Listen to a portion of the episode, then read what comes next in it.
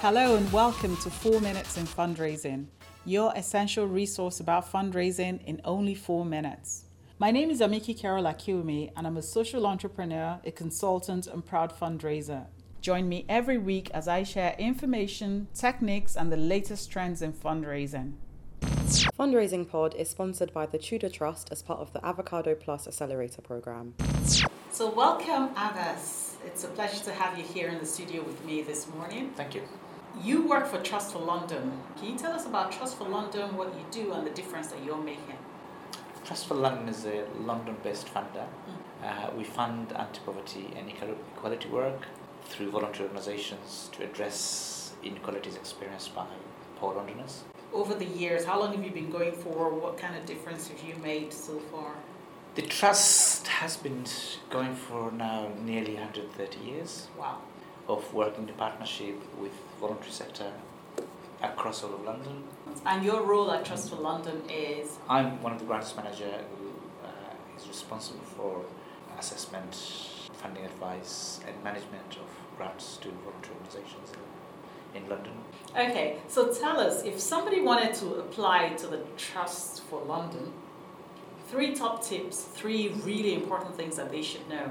The first thing I would actually say to people: please visit our website, read our funding guidelines. Second, I would actually say then check that the work for which you are looking for funding fits our funding program. Right. And third, if you are going to apply to us. Mm-hmm. then make sure that you provide the trust with the information and necessary documentations we need in order to make an informed decision. In your experience, what are some of the things that have stood out to you over the years, the successful applications? What do they have over those that don't?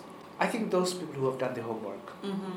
who have planned in advance, Right. who have had pre application, I think are in a stronger position to put a much more appropriate fitting application to us than those sometimes apply from cold. I think it's important for people to be able to identify the issues and demonstrate in their application Mm. that they have these skills and knowledge, but also be realistic. Yeah. And therefore, I think planning is very important. So in 2020, what are your current priorities? You know, We've got about seven funding uh, programs at the moment. Okay. Um, better work, right? better homes, Okay, better neighborhood, right? pathway to settlement, which is immigration, Okay, legal advice, right. wealth, and we also got a program called Connected Communities, which specifically targets small organizations uh, with a turnover of £100,000. Okay, So we fund a variety of organizations from local community based organizations to some national organizations. that's really good that you could remember all of them by heart. We have to. of course, is what you do every day.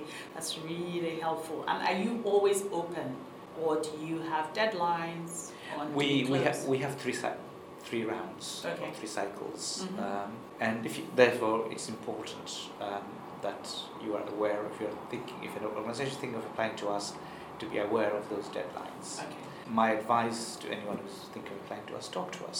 okay, We'll be happy to guide them. We'll be happy to answer any questions. We are a spender. We have money to spend.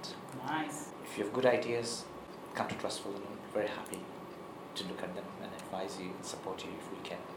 On a positive note, I like that. Thank you so much, Abbas. It's been a pleasure.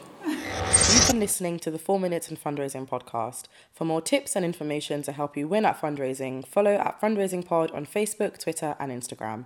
If you have any questions or comments, email hello at fundraisingpod.com and tweet us using the hashtag fundraisingpod.